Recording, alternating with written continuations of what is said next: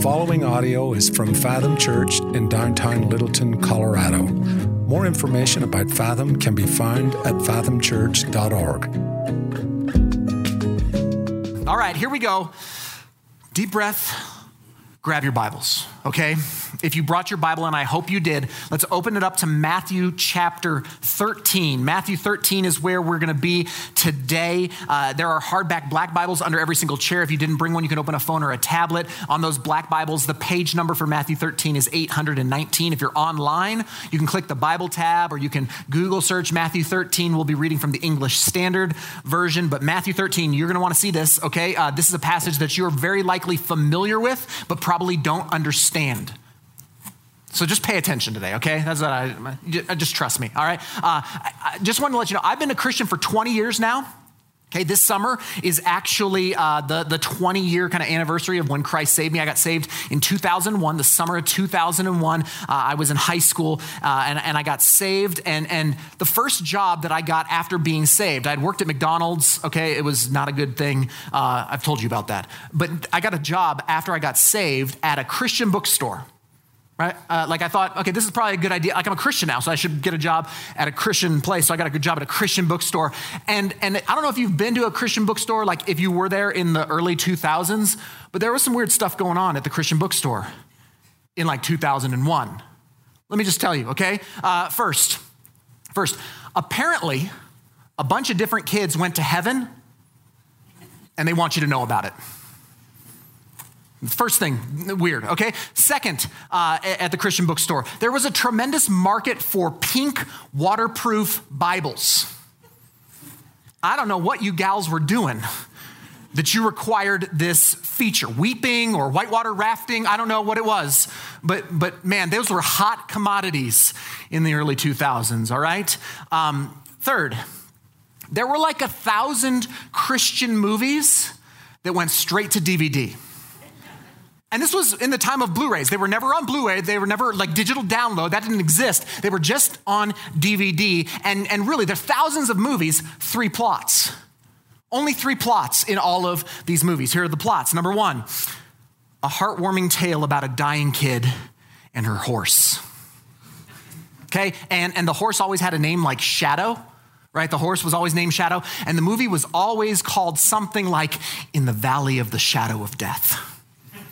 Okay, that's, that's, that's movie number one. Movie number two heartwarming tale about a really, really bad football team that turns things around and wins state. All right? As soon as they find out that their coach has a sick daughter who has a horse named Shadow, right? Like that's essentially the story. The type of, that type of movie always had a, a title like this In the Shadow of the Goalpost, right? Like that's the thing. Third type of movie was this a heart wrenching tale about the end of the world, almost always featuring Kirk Cameron. Right? Like that's the truth. And spoiler alert, Kirk plays a man with a daughter and a horse named Shadow. Okay, that's I mean that's that's all you get. And they were all straight to DVD. These were strange things, strange things going on at the Christian bookstore for a new believer. Okay, uh, but the biggest seller when I was uh, you know working at the Christian bookstore, the biggest seller at that time in the Christian bookstore was a little bracelet that went around your hand with four letters on it WWJD, which stands for what would he do? right? What would Jesus do? Simple to answer until you read the Bible, right? Really, I mean, like, like, like would he spit in some mud and rub it on some blind guy's face to heal him? I mean, what, what would you do? Next time you go to, to, to find a blind person, you just spit and rub it all over there. Like, that's hard, okay? Flip over a table at church and kick everyone out. Like, we have security for that. Caleb's out in the hallway. He will escort you out of here, okay? So, see, when you think about it, the WWJD question is not an easy question to answer, but, but these bracelets were hot. Anybody willing to admit that they had one? Anybody willing to admit they had more than one? Anybody willing to admit they're wearing one right now? No, no. Somebody at home is, I hope. Um, so, the point of these bracelets, and actually most of the things that were sold uh, at the Christian bookstore when I was there, was, was really to kind of give Christians this like subversive way to share about the hope that they have in Christ. Like that's kind of the, the point of most of these little trinkets. And I bought into it full on. Right? I'm 16, I just get saved, I find a job at the Christian bookstore, and so I got my like extreme teen Bible that's like hot pink and glowing and waterproof, right?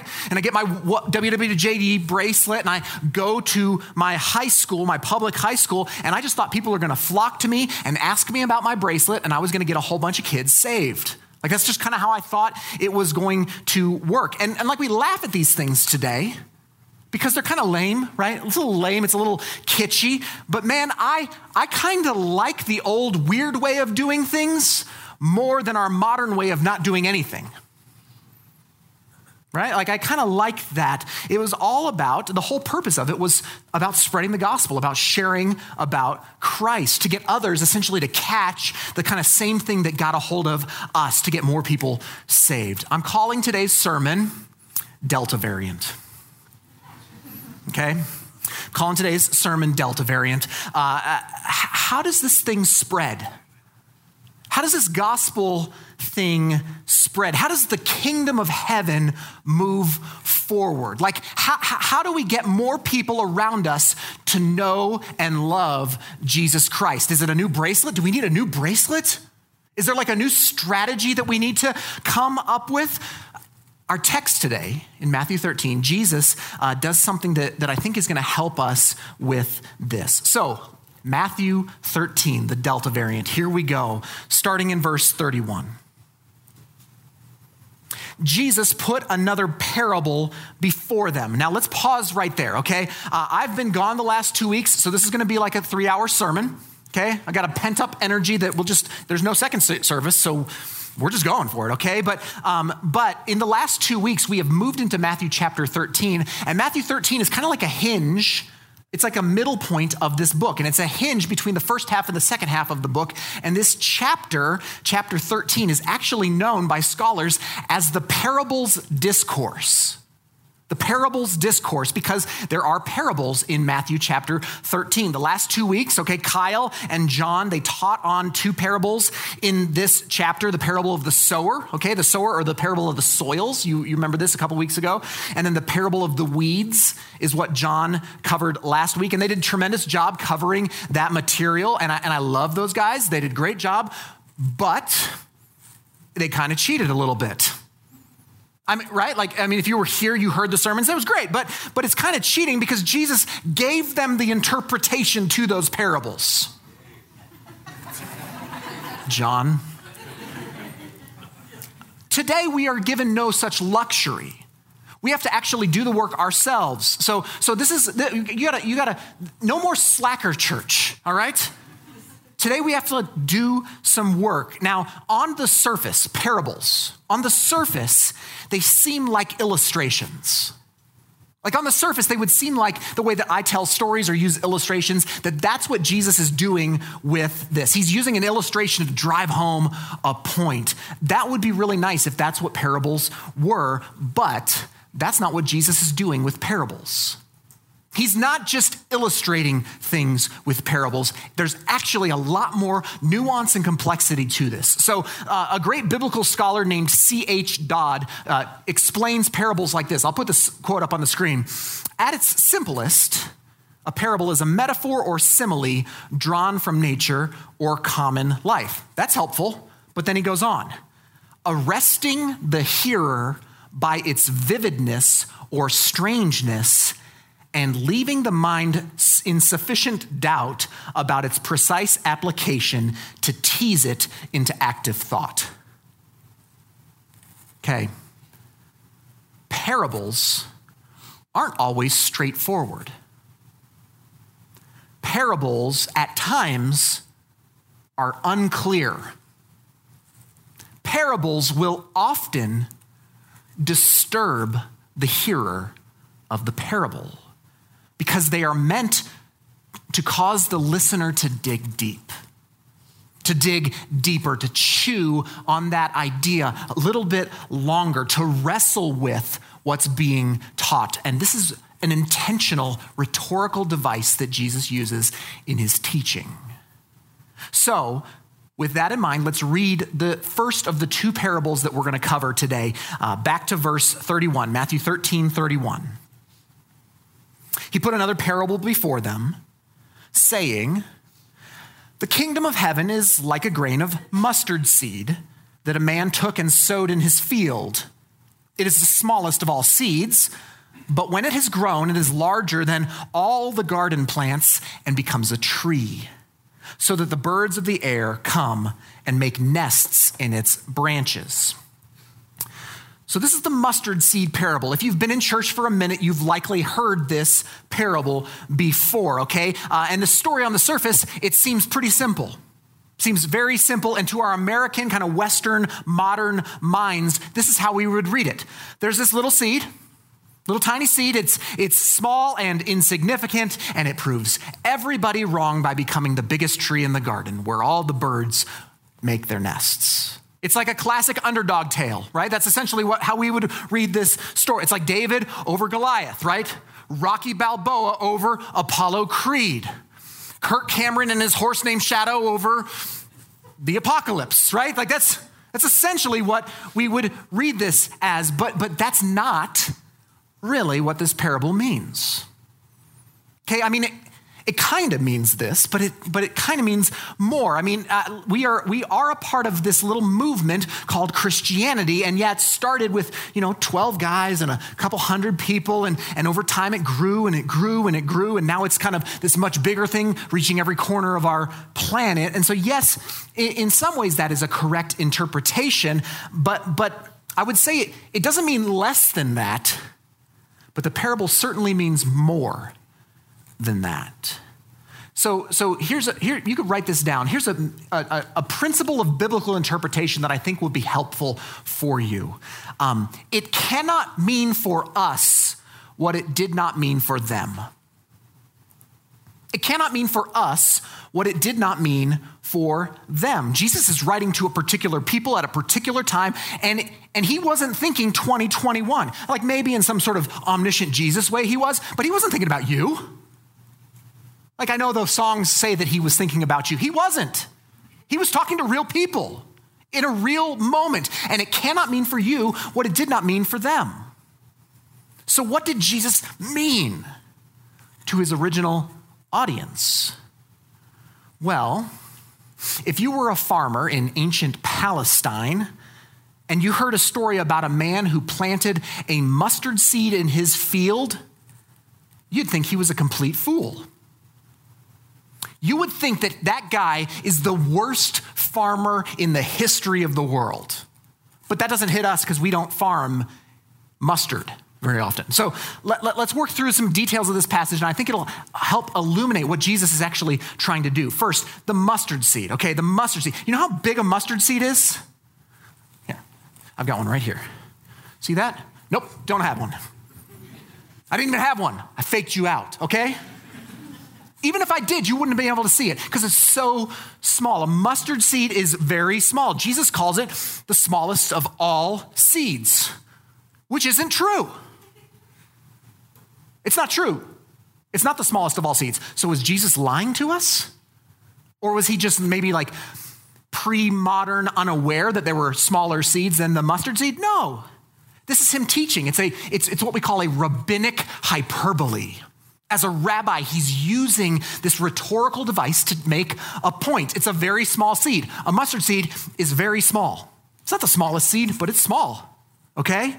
And his effort is to stress the difference between the smallness of that seed and the growth that comes from that seed. Now, that lends it right into our, into our laps of our American understanding of this story. Small things making big things, overcoming the, it's the underdog story. It's great. It's the little engine that could seed. That's what this is. But this week I found that in other ancient Hebrew writings, it was often said not to plant a mustard seed in a garden because that mustard plant would take up so much space. Like it was actually commanded, people were commanded against planting mustard seeds because a mustard tree was considered dangerous and invasive. Okay, it'd be like wanting flowers in your flower bed in your garden at your house and planting a bunch of, bunch of dandelion seeds. Just like a bunch of dandelion, like, like, listen to me, they aren't flowers. No matter what my six year old daughter says, Daddy, Daddy, don't kill the flowers. They're, they're, they're weeds. We will kill them, we will murder the weeds. And they will take over a yard with a vengeance. And, and this is how a mustard plant was actually looked at in the first century it would eventually, a mustard seed, if you planted it in your garden, it would eventually take over all the other plants in the field. And Jesus, he even mentions this. We just don't see it. So look again at verse 32. This is what Jesus says. He says, It, the mustard plant, it's the smallest of all seeds, but when it is grown, it is larger than all the garden plants. That's not talking about the size of the plant, okay? Sounds like it is, but it's not. You know why? Because it doesn't actually grow that tall. A mustard tree is actually better translated a mustard bush. Because a mustard tree can grow approximately eight to 10 feet. So, like this tall. That's a mustard tree. Now, hear me. That's not even close to the tallest tree. Even in ancient Israel, there are trees that are significantly taller than that. So again, Jesus is using hyperbole here. He's using rhetoric to try and teach a point here. So this parable would have been confusing to the original audience. They wouldn't have thought, little engine that could, of course. It's like, remember the Titans, of course. That's not what they would have thought. They would have said, What kind of foolish farmer plants a mustard seed in his field? And how is that tree going to be big enough for all the birds? This doesn't make sense, Jesus. No farmer worth his salt would ever plant mustard in his field. Now, what in the world is Jesus trying to teach us? Like, what in the world, when he compares the kingdom of heaven with an invasive species of plant, what's he trying to do here? Well, this walks hand in hand with everything we've seen in Matthew's gospel thus far. Okay? And it's my first point. The kingdom invades. The kingdom invades. If you plant the seed of the gospel in your life, please understand that it is an invasive species. It's an invader. It will demand to become the biggest tree in your garden. In fact, it will spread and it might even choke out some other things that you've got growing in there that cannot exist now that it starts taking over. Jesus will not simply be an addition to your garden. No, he's going to take over the whole field. He's going to take over the whole field. See, when I became a Christian back when I was 16, man, I thought uh, that, that there were a few things that I just needed to do better at because I was a Christian. That's what I thought. I'm a Christian now, so I need to stop partying and I need to stop chasing girls and I need to stop cussing, right? And then I'm in good shape because I'm a Christian. Like that's what I thought. That's what I needed. But as I grew in my faith, I realized the utter depth of my brokenness the utter depth of my sin. I realized that I was much more of a wretch than I ev- even even could have like imagined when I got saved. Like, like you, you might even hear me preaching today and you're like, this guy's kind of off. This is a little bit weird, okay? And I'm just saying, all you can see is how crooked I get with a face mic. You don't even know the crazy that's going on in my brain right now. That's all of us, though. Church, being a Christian isn't merely cleaning up your behaviors. It's actually uprooting the deepest issues in your life and letting the gospel permeate everything, take over the field, as it were. It's being completely invaded. So, this Christianity thing isn't, I got to stop cussing. It's you need to put together, put, put uh, all impurity to death in your heart. This isn't, man, I got to stop looking at pornography. It's, you need to kill all sexual immorality in your heart. That's a lot harder than putting a filter on your phone. It's attacking the reasons behind your need to tear down other people to make you, you yourself feel better.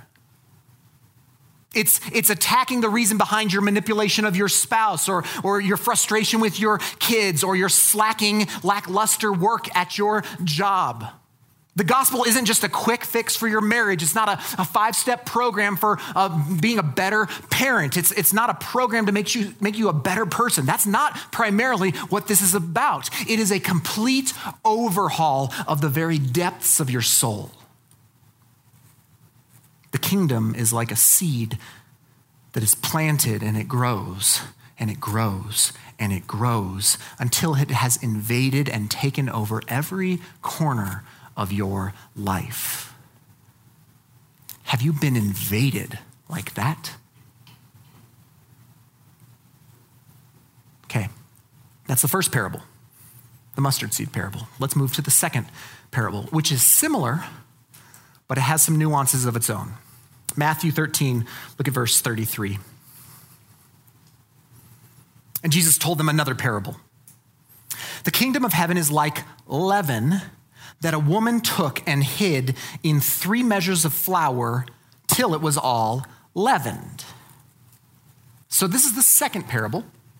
It's similar to the first. Okay, uh, it's a parable about leaven or yeast. That's the idea here, which is interesting, not to us. It's really interesting in the first century, but to us, we, we read this and we just kind of like, all right, a gal is baking. And she's baking some bread and she puts some yeast in, obviously, because that's what yeast does. It makes bread rise.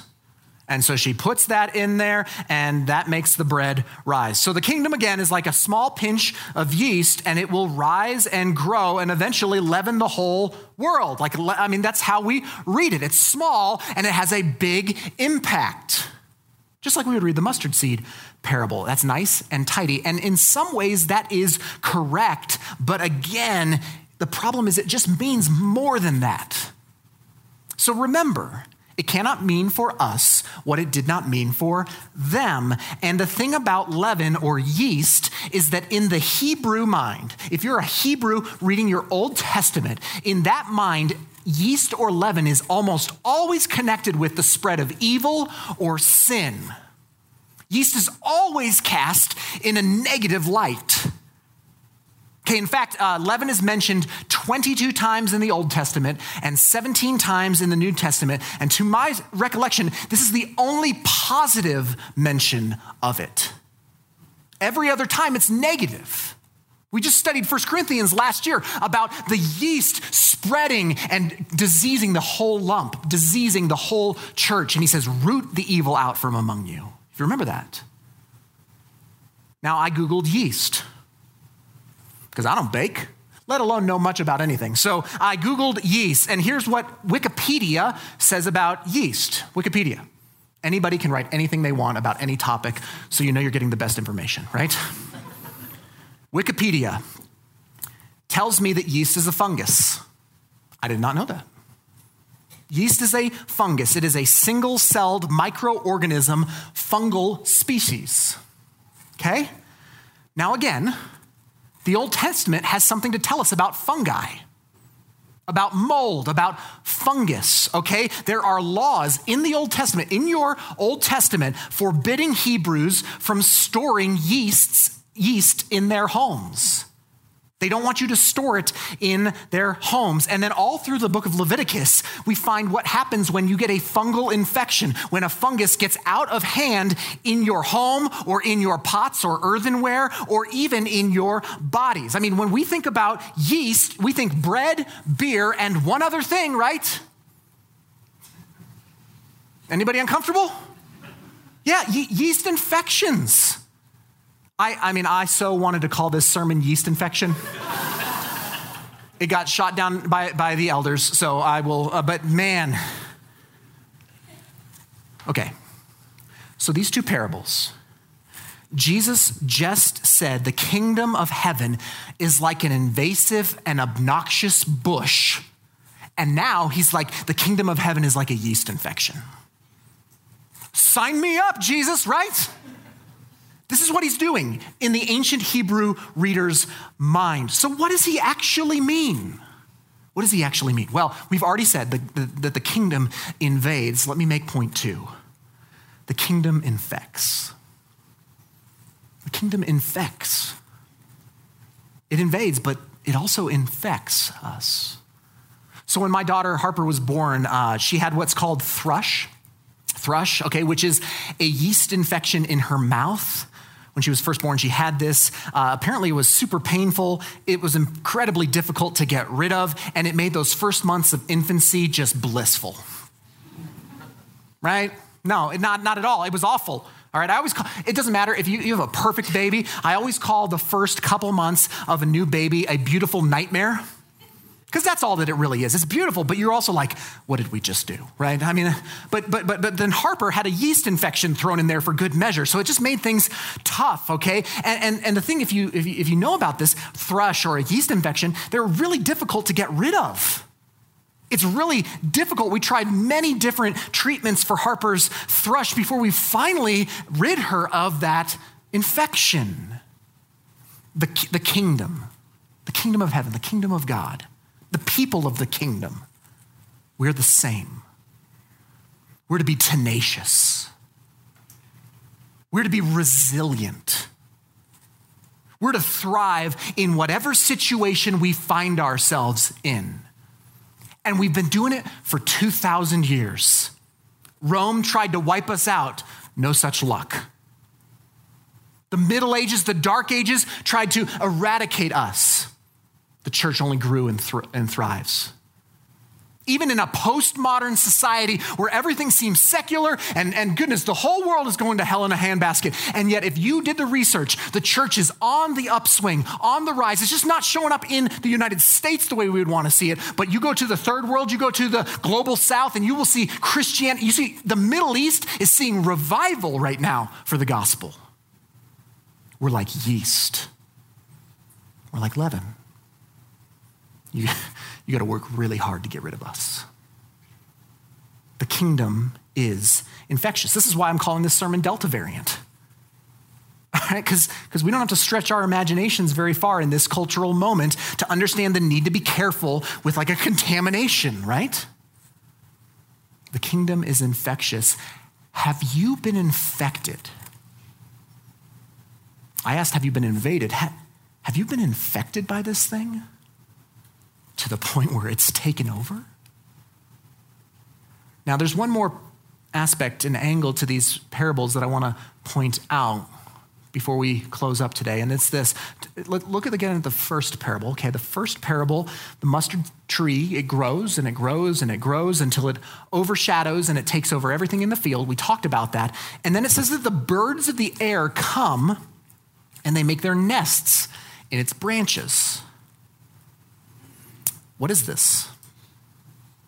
Well, it's a reference to a number of Old Testament prophecies, one in Ezekiel, one in Jeremiah. And, and essentially, in the Old Testament, the idea of the tree and the birds coming and making their nests in the tree is referring to the Gentiles. The Gentiles are the birds, and the tree is Israel, and it's the fulfillment of the Abrahamic promise. That one day Abraham, from his seed, all the nations would be blessed. And so, this tree, this seed, this nation is now a place where the Gentiles are showing up and they're making nests and they are grafted in, finding their home in that tree. And frankly, this is what Jesus will commission the church, his people, his kingdom to continue as their mission in Matthew chapter 28. You know this passage, I'll put it up on the screen. He says, Go, therefore, and make disciples of all nations, of all those nations, all those birds, make disciples of them, baptizing them in the name of the Father and of the Son and of the Holy Spirit.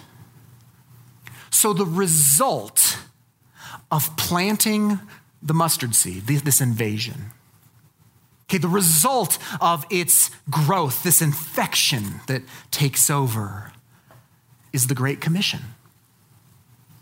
The Gentiles are now a part of the family of God. We're here because of this invasion and this infection. And then in our yeast parable, that second parable, there's something similar going on, okay? The measurements that are mentioned are very interesting, okay? If you look again at verse, uh, I think 33, it says that the woman put the yeast in three measures of flour. Now, three measures means nothing to us. But three measures is equated to an ephah in the Old Testament, and that's about 50 pounds of flour. 50 pounds of flour. This is way more than, than making bread for your family. This is enough bread. If, if, that little pinch of yeast can leaven 50 pounds of flour, that's enough to feed 100, 150 people. Just like the Great Commission is found in the first parable, now Jesus is saying in the second parable that a seemingly insignificant pinch of yeast could permeate an entire village 100, 150 people. So, this is my final point for the morning. The kingdom invades, the kingdom infects, and the kingdom affects. There are effects of the kingdom coming into your life. There are effects.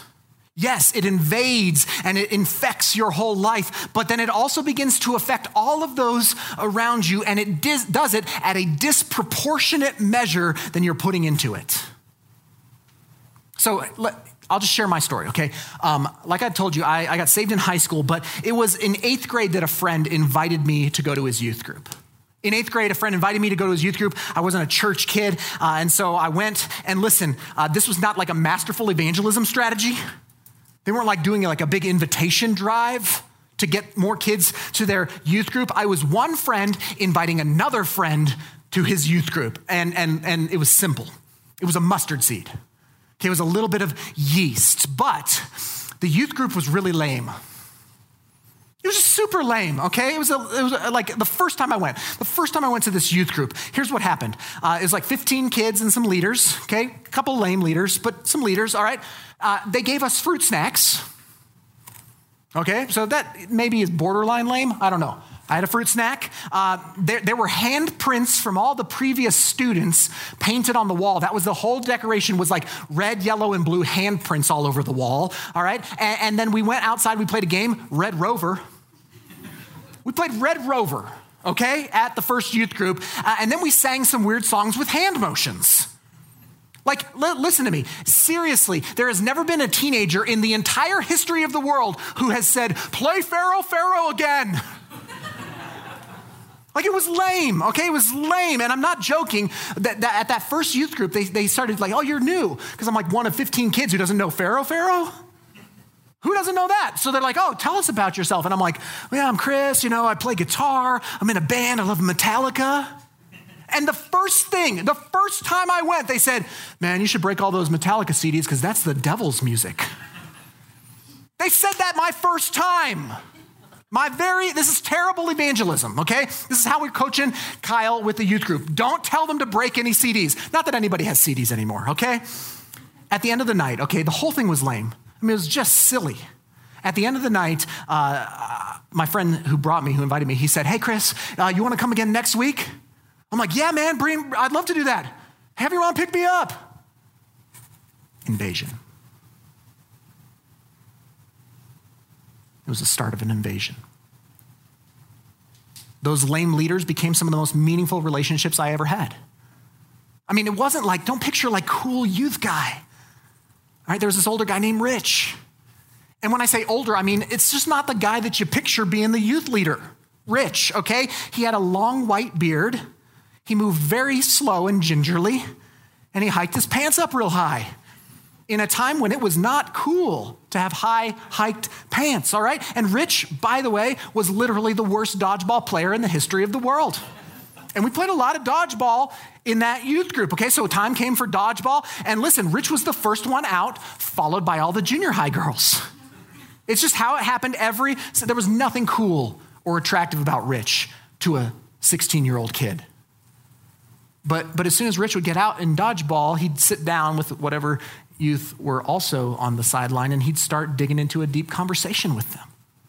And year after year after year, Every kid who graduated said Rich played a major part in them knowing and loving Jesus. He loved students and had a deep impact on their lives.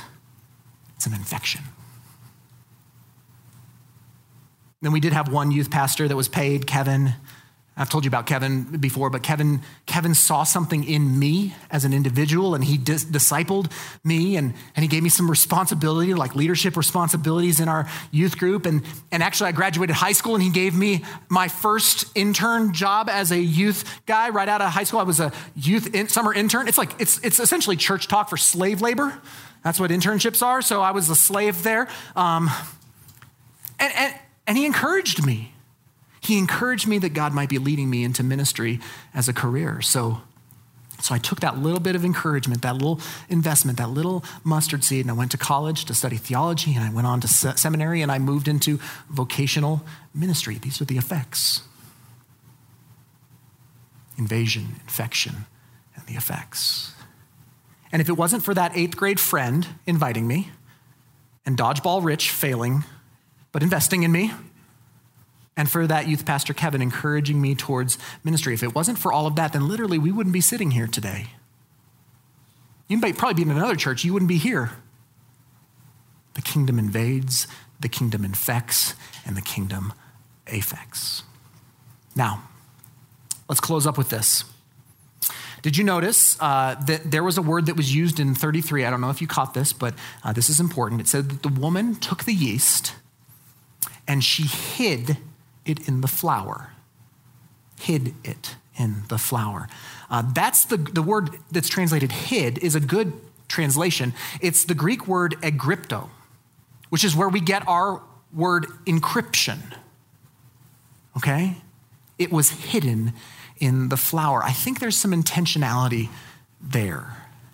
See, in, in keeping with this kind of Delta variant theme, this infection theme, think about this, okay? We are now moving into the fall. We're coming into cold and flu season again. And don't you dare think that it's going to be like last year where nobody got sick at all, right? Masks are gone, people. Get ready to get awful. It's going to be a bad cold and flu season, okay? But you, when it's cold and flu season, you can't see the flu.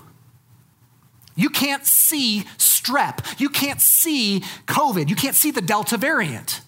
These are things that you cannot see. There is this ins, uh, unseen thing that gets on the inside of you, like a germ or a virus. It's hidden, it's encrypted. But then from the inside out, what do you begin to see?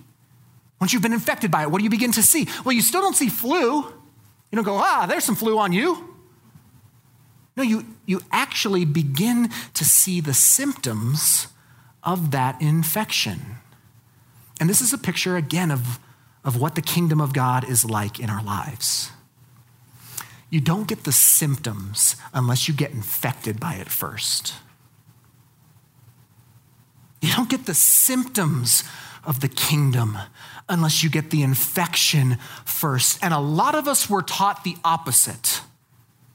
A lot of us were taught the opposite way that if we get all the symptoms right, if we get like loving others right and sinning less right, and we read our Bibles and we go to church, if we get those symptoms, then you'll get the kingdom. But that's backwards. That's flip flopped. The scriptures teach the complete opposite. The only way to get the effects of the kingdom is to be infected by his kingdom. Have you been infected? Have you been invaded? Only then will you see genuine effects. Have you ever believed? Have you ever believed in Christ in this way? If so, have you ever let that seed work its way through your whole life?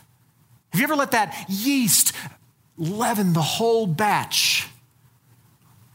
Only then will the birds come and nest. Only then will there be enough bread to feed the village. Church, these are the parables of the mustard seed and the leaven. To those who have ears, let them hear. Let's pray together. Lord, we bless you. We thank you for, for stories, for parables, for these moments, these teaching moments from Jesus that are seemingly simple. So simple, in fact, that when we hear them, they often go in one ear and out the other. And yet, when we dig a little deeper and when we are provoked by the imagery that you give us, we begin to see a deeper and richer meaning to these stories.